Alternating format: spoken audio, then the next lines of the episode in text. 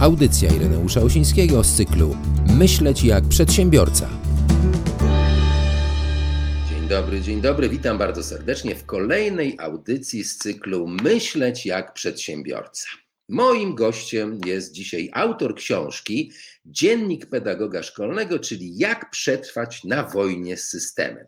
Jest pedagogiem, dziennikarzem, researcherem, organizatorem oraz liderem ogólnopolskiego strajku dzieci do szkół, walczącego o stały powrót polskich dzieci do szkół w trakcie epidemii wiadomo czego. Moim i Państwa gościem jest dzisiaj Adam Mazurek. Witaj, Adamie.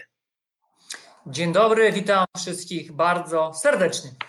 Cześć. Wiesz co, dzisiaj mamy taki temat, no dość może kontrowersyjny nawet, ale o to chodzi, żeby może trochę kij w mrowisko włożyć, bo wiesz co, chciałbym porozmawiać dzisiaj z tobą o naszym młodym pokoleniu, o między innymi o konsekwencjach decyzji tak zwanych rządzących na to właśnie pokolenie, o wpływie tych decyzji na to właśnie pokolenie, które tworzy przyszłość, w której będziemy musieli żyć.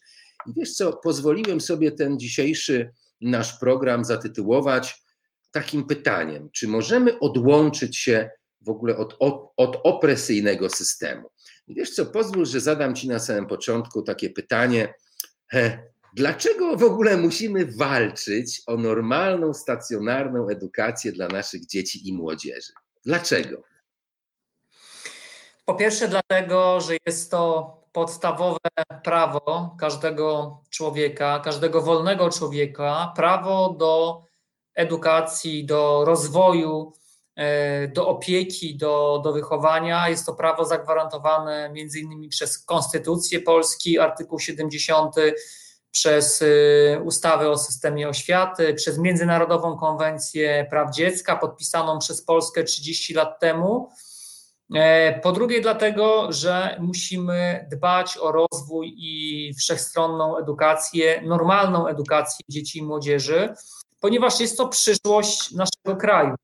Wiadomo nie od dzisiaj, że gorzej wykształcone społeczeństwo, niedoinformowane społeczeństwo, społeczeństwo, które będzie miało luki w wiedzy, w, w umiejętnościach, w podstawowym takim e, rozwoju społecznym, e, e, w funkcjonowaniu właśnie społecznym, czy, czy będzie miało problemy emocjonalne, no, ono nie będzie w przyszłości jako, jako, jako mm, dorośli obywatele mm, dobrze funkcjonowało. Odpowiedzialny rząd, odpowiedzialni politycy mm, nie myślą o tym tylko, co jest tu i teraz, ale też myślą o kolejnych pokoleniach, o, o zastępowalności pokoleń. No, niestety od y, około 14 miesięcy y, praktycznie polskie dzieci i młodzież, w tym także studenci, są pozbawieni normalnej y, stacjonarnej edukacji. W zamian za to proponuje im się tak zwaną edukację zdalną, która mm, nie jest nawet w połowie tak efektywna i, i tak dobra dla rozwoju dzieci i młodzieży, jak właśnie ta edukacja stacjonarna.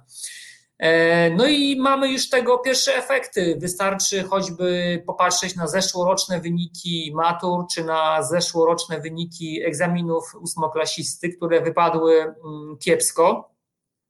Wystarczy popatrzeć e, na konsekwencje związane z izolowaniem e, społecznym dzieci i młodzieży, choćby na rosnącą ilość samobójstw i prób samobójczych wśród dzieci i młodzieży. To są najnowsze dane opublikowane przez polską policję i Główny Urząd Statystyczny. Mm, no i też po prostu e, te skutki zamykania mm, szkół, moim zdaniem bezpodstawnego i, i niepotrzebnego. No więc właśnie, wiesz co, pozwól, że, że, że, że y, y, zacytuję, bo według raportu UNESCO Polska jest jednym z liderów w ogóle siedzenia dzieci w domach. No i jakie są skutki? Bo mówiłeś o depresji, o, o, o spadku w ogóle wydajności tych dzieci, nauczania. Jakie są skutki tego bezpodstawnego zamykania szkół i uczelni? Tak, nie, nie zapominajmy również o, o studentach. Yy, jakie są skutki? No, po pierwsze, izolowanie społeczne dzieci i młodzieży, zamykanie przed nimi szkół powoduje przede wszystkim poważny uszczerbek e, na zdrowiu psychicznym. to są właśnie wspomniane depresje, to są wspomniane mm, zaburzenia zachowania, stany lękowe, e, to są e, mm, wzrost zachowań agresywnych, to są kwestie związane z uzależnieniem od internetu, od gier komputerowych, to są kwestie związane z ogólnie z obniżeniem nastroju to są kwestie też związane ze zdrowiem fizycznym, no bo dziecko, które siedzi 8 e, godzin czy 10 przed komputerem, e, niszczy sobie bardzo szybko wzrok, e, kręgosłup. Mamy, mamy bardzo dużo przypadków właśnie dzieci, które mają wadę, wadę wzroku, wadę postawy, wadę kręgosłupa wszelkiego rodzaju, ale też przede wszystkim okaleczamy te dzieci tak emocjonalnie, jeżeli chodzi o funkcjonowanie właśnie społeczne. E, dzieci, które będą kształcone przez komputer, one nie będą, mm, one po pierwsze będą uboższe intelektualnie, ale też nie będą potrafiły dobrze funkcjonować w społeczeństwie, nie będą umiały ze sobą współpracować, e, nie będą potrafiły ze sobą zdrowo rywalizować, nie będą e, miały takiego dobrego, dobrego wzorca właśnie, że coś możemy zrobić razem. E, generalnie też, też boję się tego właśnie, że no, nastąpi takie przeniesienie świata mm, e, do internetu, do, do tego życia online i to każdy psycholog, czy każdy nawet pedagog szkolny mm, wprost twierdzi, że to po prostu jest wy, wyjaławianie z emocji tych dzieci. To jest tak naprawdę eksperyment. To, co się dzieje od ponad roku w polskich szkołach i uczelniach, to jest bardzo szkodliwy, niebezpieczny eksperyment, polegający na ograniczaniu czy nawet odbieraniu edukacji, opieki i wychowania, bo szkoły to nie jest tylko edukacja, ale to jest też bardzo ważny czynnik y, wychowawczy i opiekuńczy. E, I moim zdaniem skutki e, już tego ponadrocznego odbierania mm, edukacji, opieki, wychowania, no będziemy, będziemy leczyć przez co najmniej kilka, kilka lat. Wiesz co, a może no, kiedyś słyszałem o takiej spiskowej teorii, która mówiła, że właśnie w ten sposób można spowodować taką sytuację, że społeczeństwo będzie bardziej powolne. Ale tu nie chodzi o to, że będzie wolne, tylko że będzie się słuchało e, władzy lepiej. Tak? Kiedy będzie rozbite, kiedy nie będzie potrafiło nawiązywać relacji społecznych, kiedy będzie upośledzone społecznie, to takim społeczeństwem doskonale się manipuluje. Powiedz mi, czy coś w tym jest może? E, moim zdaniem to nie są nawet teorie spiskowe, tylko e, mamy doświadczenia mm, e, właśnie z historii w krajach, gdzie mm, był dość, dość wysoki poziom no, mm, zamordyzmu czy, czy, czy właśnie totalitaryzmu, E, przesadnie nie dbano o edukację mm, e, dzieci i młodzieży, bo e, ci ludzie po prostu mieli być jak takie roboty zombie, mieli po prostu jak najszybciej opuścić mury szkolne i być takimi trybikami w rękach systemu. Najlepiej, żeby szybko skończyły szkołę i weszły na, na rynek pracy, czy na przykład do, do, do armii, czy do właśnie pod jakiś but, but państwowego systemu, i y, odpowiednio urobione właśnie w edukacji, że, że są takimi no, postniewolnikami, aby były użyteczne dla tego systemu.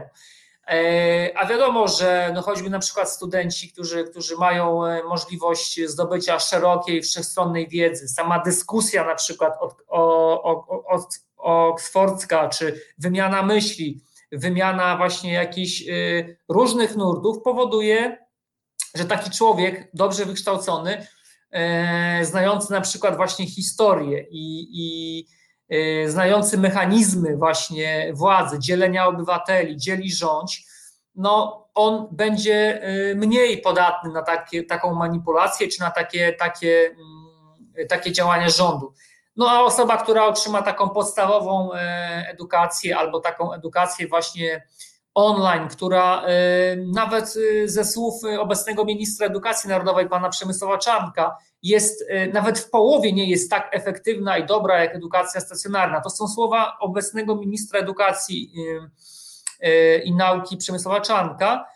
To taka, takie 50% wiedzy, którą myśmy zdobywali, a może nawet 30, bo ja nie porównuję tych szkół obecnych do tych, które były 30 lat temu, poziom był dużo wyższy no to spowoduje, że to będą takie właśnie mm, bezwolne jednostki, które, które tak naprawdę będą właśnie podatne na różne wpływy. Też na przykład na wpływ propagandy medialnej, czy, czy, czy na przykład tego, co jest w internecie, bo jak wszyscy dobrze wiemy, różnymi treściami, E, manipulacjami w internecie można bardzo łatwo e, zarządzać i wpływać właśnie na młodych ludzi, bo właśnie social media mm, docierają głównie do młodych ludzi. Także no to jest mhm. niepokojące zjawisko i bardzo boli mnie to, że wielu rodziców nie podejmuje żadnych działań, aby przeciwstawić się tego, że ich dzieci są pozbawiane normalnej edukacji.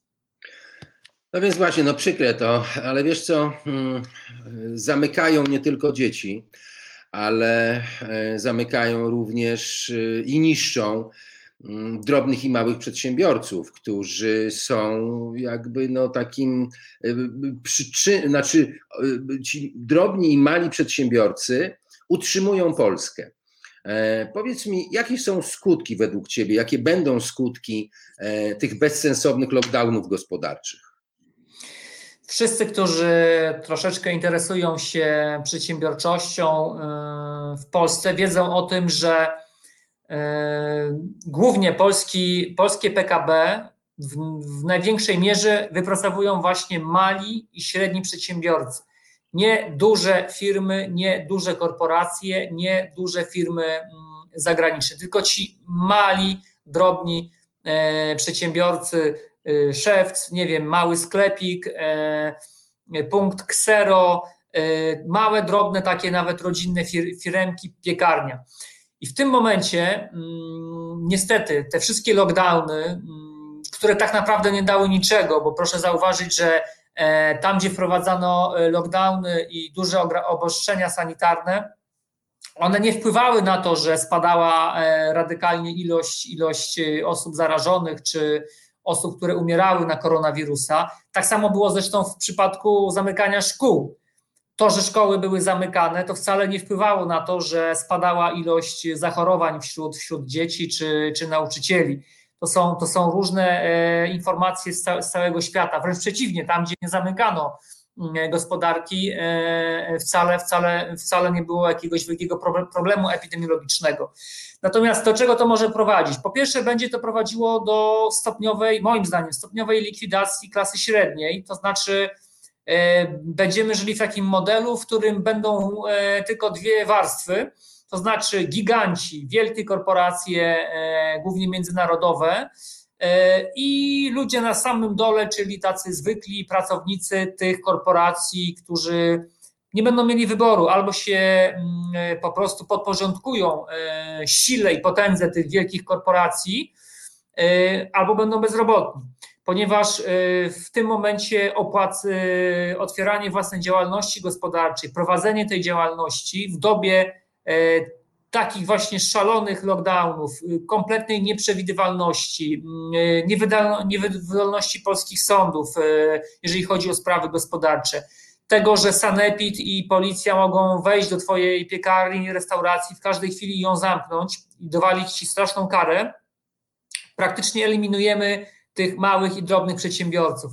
E, ja widziałem taką statystykę mm, już y, rok temu, w, w okolicach maja czy czerwca, czyli mniej więcej po trzech miesiącach e, lockdownów i trzech miesiącach e, wystąpienia epidemii koronawirusa w Polsce, dane ZUS-u, z których wynikało, że mieliśmy rekordową ilość y, zawieszeń i zamknięć jednoosobowych działalności gospodarczych. Nie pamiętam już dokładnie, jaka to była liczba, ale to było y, coś w okolicach 120-130 tysięcy jednoosobowych firm, które nie wytrzymały kilkumiesięcznego y, lockdownu. Myślę, że w tym momencie, po tym ponad roku, takich jednoosobowych firm, które mm, musiały się zamknąć, mimo tych wszystkich tarcz, niby tych wszystkich zwolnień z ZUS-u, jest znacznie, znacznie więcej. I to jest najlepszy dowód na to, no, że idziemy w stronę po prostu takich, takich, yy, takiego dualizmu, że będą wielcy tego świata i ich pracownicy, którzy nie będą mieli wiele do powiedzenia. No dobrze, ale mówisz o tym, że mm, niszczy się małych przedsiębiorców, mikro, mikroprzedsiębiorców, ale przecież łudzi się ludzi jakimiś e, darmowymi mm, obiadami. E, wiesz, czy w ogóle się opłaca jeszcze pracować, skoro wszyscy dookoła zachęcają do, do porzucenia pracy, do, do, wiesz, do wygaszania tradycyjnej produkcji.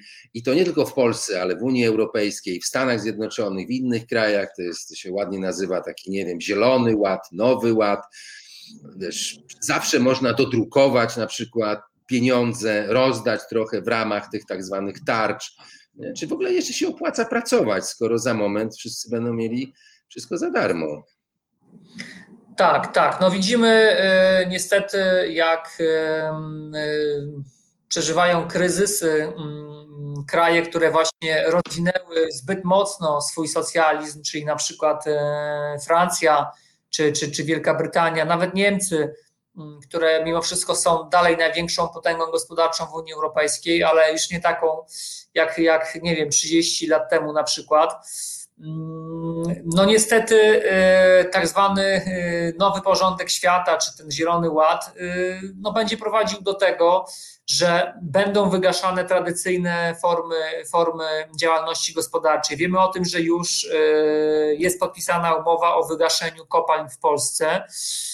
Wiemy o tym, że nowy prezydent Stanów Zjednoczonych Joe Biden jeszcze w kampanii wyborczej obiecywał wprowadzenie nowego Zielonego Ładu, gdzie również w Stanach Zjednoczonych będą likwidowane kopalnie, być może za chwilę huty, na przykład stali. Wszystko pod, pod takimi szczytnymi celami, czyli dbania o, o środowisko. Efekt będzie taki, że będziemy mieli takie miasta widma jak na przykład Detroit w Stanach Zjednoczonych, gdzie e, zamykano masowo właśnie mm, e, fabryki produkujące samochody, e, gdzie z dnia na dzień znikały po prostu wielkie miasteczka produkcyjne. I to doprowadziło do, do dużego rozwarstwienia społecznego właśnie w Stanach Zjednoczonych, do takich miast tak naprawdę widmo. Po drugie, będzie to prowadziło do uzależnienia obywateli od państwa, bo jeżeli człowiek nie będzie mógł normalnie pracować, bo z dziada pradziada był, był właśnie mm, nie wiem, montował, montował samochody, był, był górnikiem, był, był hutnikiem, e, no to po prostu będzie musiał przejść na jakiś zasiłek, będzie musiał przejść na jakieś dotacje, będzie musiał dojść, e, pójść na jakieś mm, specjalną pomoc państwową, czyli będzie tak naprawdę niewolnikiem. Człowiek, który nie może e, samodzielnie e, pracować, e, zarobić pieniędzy na swoje utrzymanie i wydać tych pieniędzy tak, jak mu się żywnie podoba, jest tak naprawdę współczesnym niewolnikiem. I niestety, tak jak się patrzy na, na, na, na różne kraje, no niestety w tę stronę to, to idzie.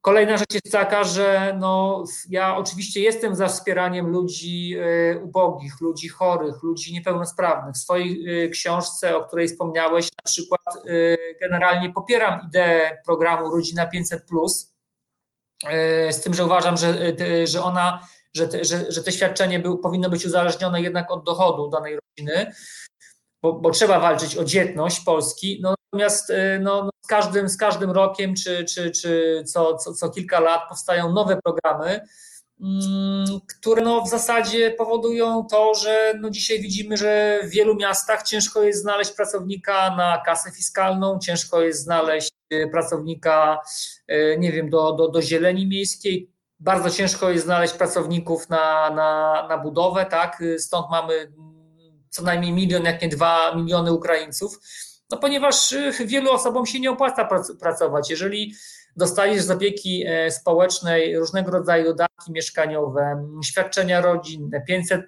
300, dobry start. Teraz ma być kolejna, kolejna ulga na, na drugie dziecko w ramach Nowego Ładu no to naprawdę wie, wielu osobom e, po prostu no, no, nie opłaca się pracować, a tylko z pracy i tylko z kreatywności i z poszerzania tego dochodu państwo się będzie rozwijało, a nie od tego, że będziemy dodrukowywali pieniądze dla kolejnych grup społecznych e, po to, aby im było lżej. To nie chodzi o to, żeby im było lżej, żeby byli uzależnieni całe życie od państwa, tylko po to, żeby sami mogli coś wyprodukować, co na rynku znajdzie zainteresowanie.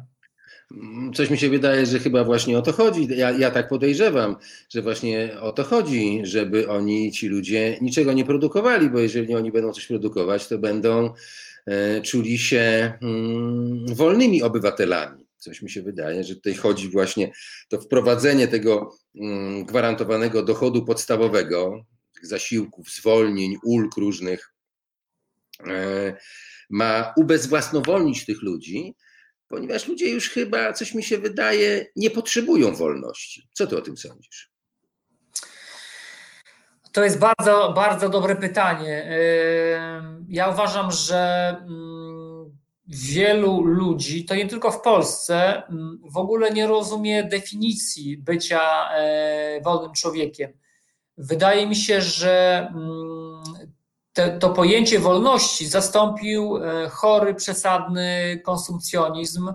E, to, że pozornie mamy dostęp do wielu, do wielu dóbr e, i to po prostu przyćmiewa takie wartości jak właśnie wolność, jak, jak praca, jak, jak niezależność, charakter, honor, odpowiedzialność, ponieważ, ponieważ no, no, niestety, no, bardzo, bardzo duża część y, ludzi zadawala się tym, że e, ma określony, określony dochód e, i może korzystać, nie wiem, z, z rozrywki w postaci, nie wiem, oglądania mm, telewizji, korzystania, korzystania z internetu i no, jakby nie mają, nie mają większych, nie, nie mają większych potrzeb. Nie wiem, jak to, jak, to, jak to wyglądało na przykład, nie wiem, 40 lat temu, 50, kiedy, kiedy na przykład nasi rodzice praktycznie nie mieli nic w PRL-u i musieli się dorabiać. E, w tym momencie, no, jako takiej na przykład wielkiej biedy w Polsce, czy na przykład e, no, jakichś takich pro, pro, problemów aż, aż związanych z pracą, na przykład to, co powiedziałem, tak naprawdę jest, jest w wielu, wielu, wielu miastach nie można znaleźć ludzi do pracy. Tego nie ma i taki właśnie płytki, płytki konsumpcjonizm, taka płytka wygoda życia, że po prostu no, pracuję, mam ten swój dom, y, samochód, rodzina i, i to mi już wystarczy. I to, mm, to, jest, to, jest, y, to jest pułapka, bo to jest złudne poczucie właśnie takiej, takiej no, pseudo, pseudowolności. Tak naprawdę państwo czy, czy korporacje, o których pewnie za chwilę powiemy, to one decydują o tym, z czego możesz korzystać, gdzie się możesz poruszać, yy, gdzie możesz pracować, jaką możesz firmę pracować, kiedy możesz ją prowadzić. Yy, I ludzie, ludzie tego nie, nie, nie widzą. To jest o tyle przykre, że no Polacy mówi się, że mają taki gen w sobie właśnie wolności, takiej przekory, takiej nieufności wobec państwa. Pamiętamy te wszystkie ogromne strajki właśnie w PRL-u gdzie ludzie na sztandarach nieśli właśnie hasła związane z wolnością, mm, no ale one były głównie skupione wokół tej, tej biedy i nędzy, ponieważ tej biedy i nędzy na co dzień już nie widzimy, jednak poziom tych dochodów, zasobności przeciętnego Polaka bardzo rośnie, natomiast to jest wszystko bardzo, bardzo złudne, bo e, dostajemy tak naprawdę przysłowiową marchewkę od powiedzmy od państwa, ale za tym idzie kij i tylko ludzie świadomi, ludzie odpowiedzialni, którzy na przykład właśnie są dobrze wykształceni, dobrze wyedukowani, widzą ten kij i widzą to niebezpieczeństwo. No a niestety większość ludzi e, jest uśpiona. No więc właśnie mało jest takich ludzi, którzy mm, widzą konsekwencje tego, bo ludzie jakoś tak chyba żyją raczej cały czas dniem, e, dniem obecnym. E, tak przypuszczam, że niebawem, nie wiem kiedy to nastąpi, ale tak przypuszczam, jeżeli ludzie się nie obudzą, że będziemy mieli tylko dwóch pracodawców, to będą firmy państwowe i korporacje. I teraz tak sobie myślę, że budżety wielu korporacji są większe od budżetów niektórych państw. I wiesz, y, czy w takim razie korporacje chcą rządzić światem? Czy korporacje e, będą e, państwami, które będą mogły dyktować swoim pracownikom de facto, czyli tym niewolnikom swoje, e, swoje zasady. I jeżeli ktoś będzie niegrzeczny, to po prostu ich od, jakby odłączą od tego systemu, no i ci ludzie nic nie zrobią. Mm, no i teraz, co to może, wiesz, oznaczać? E, dla zwykłych obywateli. No w szkołach na przykład, wróćmy do szkół, e, jest, jest pewna firma która już jest w większości polskich szkół. To jest Microsoft, tak? Na, na tym mm, opierają się te systemy właśnie zdalnego nauczania. Tak, e, moim zdaniem już tak się dzieje, to znaczy korporacje mm, e, tak naprawdę mm, przejmują władzę e, nad państwami narodowymi. Widać to chociażby poprzez słynną firmę YouTube, która tak naprawdę nigdzie na świecie nie płaci podatków, chociaż generuje miliardowe czy, czy, czy może nawet bilionowe przychody. E, ale w ramach kreatywnej księgowości, różnych sztuczek, mm, tego, że, że mają swoich mocodawców, e, lobbystów e, w rządach świecie, praktycznie nigdzie nie płacą podatków i żaden kraj indywidualnie nie jest w stanie tego wymóc. Tutaj były takie plany, żeby zrobić to w ramach Unii Europejskiej, żeby Komisja Europejska się pochyliła nad tym tematem. Nie wiem, czy coś z tego wyjdzie, nie sądzę. Więc, więc moim zdaniem to się już dzieje. Jest świetna książka zresztą na ten temat, która się nazywa Czas niewolników pana Józefa Białka, który pokazuje, że tak naprawdę e, te największe firmy spożywcze, farmaceutyczne, mm, informatyczne, a nawet te przemysłowe, tak naprawdę mm, należą do, do dwóch podmiotów na świecie, maksymalnie trzech ludziom się wydaje, że, że na rynku jest taka duża konkurencja, że, że jest tyle firm, e, które ze sobą rywalizują. To, to jest nieprawda. W tej książce właśnie są pokazane różne powiązania, gdzie tak naprawdę, no nie wiem, całą, całą e, spożywką na świecie czy produkcją żywności yy, rządzą dwie firmy tak naprawdę, które, których budżety są wielokrotnie większe niż, niż najbogatszego państwa na świecie gdzie za branżę farmaceutyczną tak naprawdę ona jest skupiona wokół dwóch zarządów, dwóch, dwóch firm na świecie. E, do czego to może prowadzić? No po pierwsze do tego, że będziemy mieli monopole. Wszystkie monopole skrajne są, są szkodliwe dla konsumenta. Brak konkurencji powoduje, że, że, że taka firma w zasadzie jest bezkarna, może robić co chce, jak chce nikt i, i, nic jej nie może, nie może zrobić. Może wpuszczać dowolny, dowolny produkt i nie poniesie za to żadnej odpowiedzialności. E, po drugie, nie będzie żadnej kontroli nad taką produkcją, czy, czy, czy żywności, która jest mocno schemizowana, wysoko przetworzona, czy nad tymi produktami farmaceutycznymi. W zasadzie żadnej, żadnej, żadnej kontroli nie będzie, bo to państwo gigant, ono będzie państwem w państwie. E, kolejna rzecz jest taka a propos edukacji. No, mm, no nie jest to przypadek, że e, w Polsce od e, stycznia 2020 roku e, Microsoft realizuje największe w historii Polski inwestycje.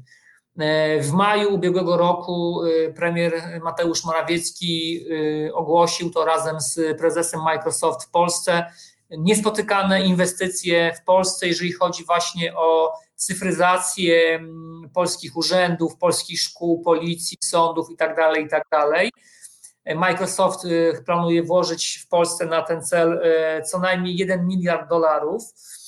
E, no i, no i dziwnym trafem no w wielu, wielu polskich szkołach mamy już właśnie e, oprogramowanie Microsoft, e, tak zwane Teamsy. Jest to bardzo sprytnie robione, bo, bo Microsoft właśnie pod szczytnymi hasłami edukacji cyfrowej nauczycieli, czy pomocy w trudnej sytuacji, edukuje tych nauczycieli często za darmo, robi szkolenia, buduje pewną chmurę cyfrową, na początek też y, w wielu szkołach za darmo. No ale oczywiście do czasu, oczywiście do czasu, po pewnym czasie trzeba będzie to utrzymać, trzeba będzie to y, konserwować, trzeba będzie płacić tej, tej, tej firmie. No a po drugie, e, dlaczego mamy oddawać edukację mm, polskich dzieci i młodzieży w ręce e, cyfrowa, cyfrowego amerykańskiego giganta? Za nic, mają, za nic mając prywatność, odpowiedzialność, bezpieczeństwo. Mm, dla, dla, dlaczego na to pozwalamy? No, to, to, to są dla mnie rzeczy e, zrozumiałe. W, na przykład w Warszawie, w której mieszkam, do końca czerwca E, tego roku, czyli do końca tego roku szkolnego, wszystkie szkoły warszawskie mają być podpięte pod platformę Microsoftu połączoną z, z e-dziennikami. mało kto o tym wie, ale to, to, jest, to jest w tym momencie re, realizowane, tak? Więc yy, plany są takie, żeby z początkiem jesieni tego roku ponownie zamknąć wszystkie szkoły i uczelnie w Polsce. Nasz rząd i te korporacje już się na to szykują. No ciekaw jestem, mm, kto ma w tym interes. No, to takie, mm, że tak powiem, takie pytanie. Mm, nie musisz odpowiadać, ale każdy przytomny człowiek widzi, e, o co tu tak naprawdę chodzi. Wiesz co, wróćmy do Twojej książki, bo napisałeś e, ostatnio książkę. E, bardzo ciekawy tytuł. Dziennik pedagoga szkolnego, czyli jak przetrwać na wojnie z systemem. Powiedz mi, dla kogo jest ta książka? To jest książka dla wszystkich osób, które interesują się e, systemem edukacji w Polsce, czyli e, zarówno dla rodziców, także uczniów, nastolatków. Myślę, że spokojnie nastolatkowie mogą czytać tę książkę ze zrozumieniem. Dla samych nauczycieli, dla, dla samych wykładowców akademickich, dla, dla, dla wszystkich ludzi, dla których edukacja jest ważna. Ona pokazuje kulisy odsłania kulisy, które są e, z reguły niedostępne dla, dla zwykłego obywatela. Jak w Polsce e, wygląda praca w przeciętnej szkole, przeciętnego e, nauczyciela? Jak jest to bardzo ciężki zawód, niestety coraz bardziej niedoceniany, niestety niedoinwestowany. Tu nie chodzi tylko o, o pieniądze, ale, ale generalnie no, widzimy to po tym ostatnim roku, że, że ta edukacja mm, jest traktowana niestety przez, przez y, rząd, ale też przez polskie społeczeństwo, przez rodziców po macoszemu. No i po prostu pokazałem, pokazałem y, niespełna 8 lat y, mojej pracy w różnych szkołach mm, jako pedagog szkolny. Pokazałem te największe, największe bolączki, między innymi związane z tym, że ten tak naprawdę przeciętny nauczyciel ma niewiele do powiedzenia dzisiaj w szkole, bo stoi nad nim dyrektor, stoi nad nim kuratorium oświaty, organ prowadzący, a także bardzo często rodzice, którzy znam takie szkoły, piszę o tym w książce, tak naprawdę rządzą szkołami.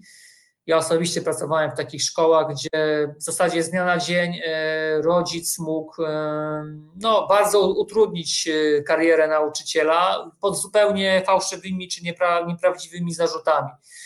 E, pokazuje też to, mm, no jak to jest ciężki, ciężki zawód właśnie teraz, kiedy mm, rodzice nie mają czasu, kiedy w, w przypadku wielu rodzin są problemy rodzinne związane z, z rozwodami, z alkoholizmem, z uzależnieniem właśnie od internetu, od tego cyberświata.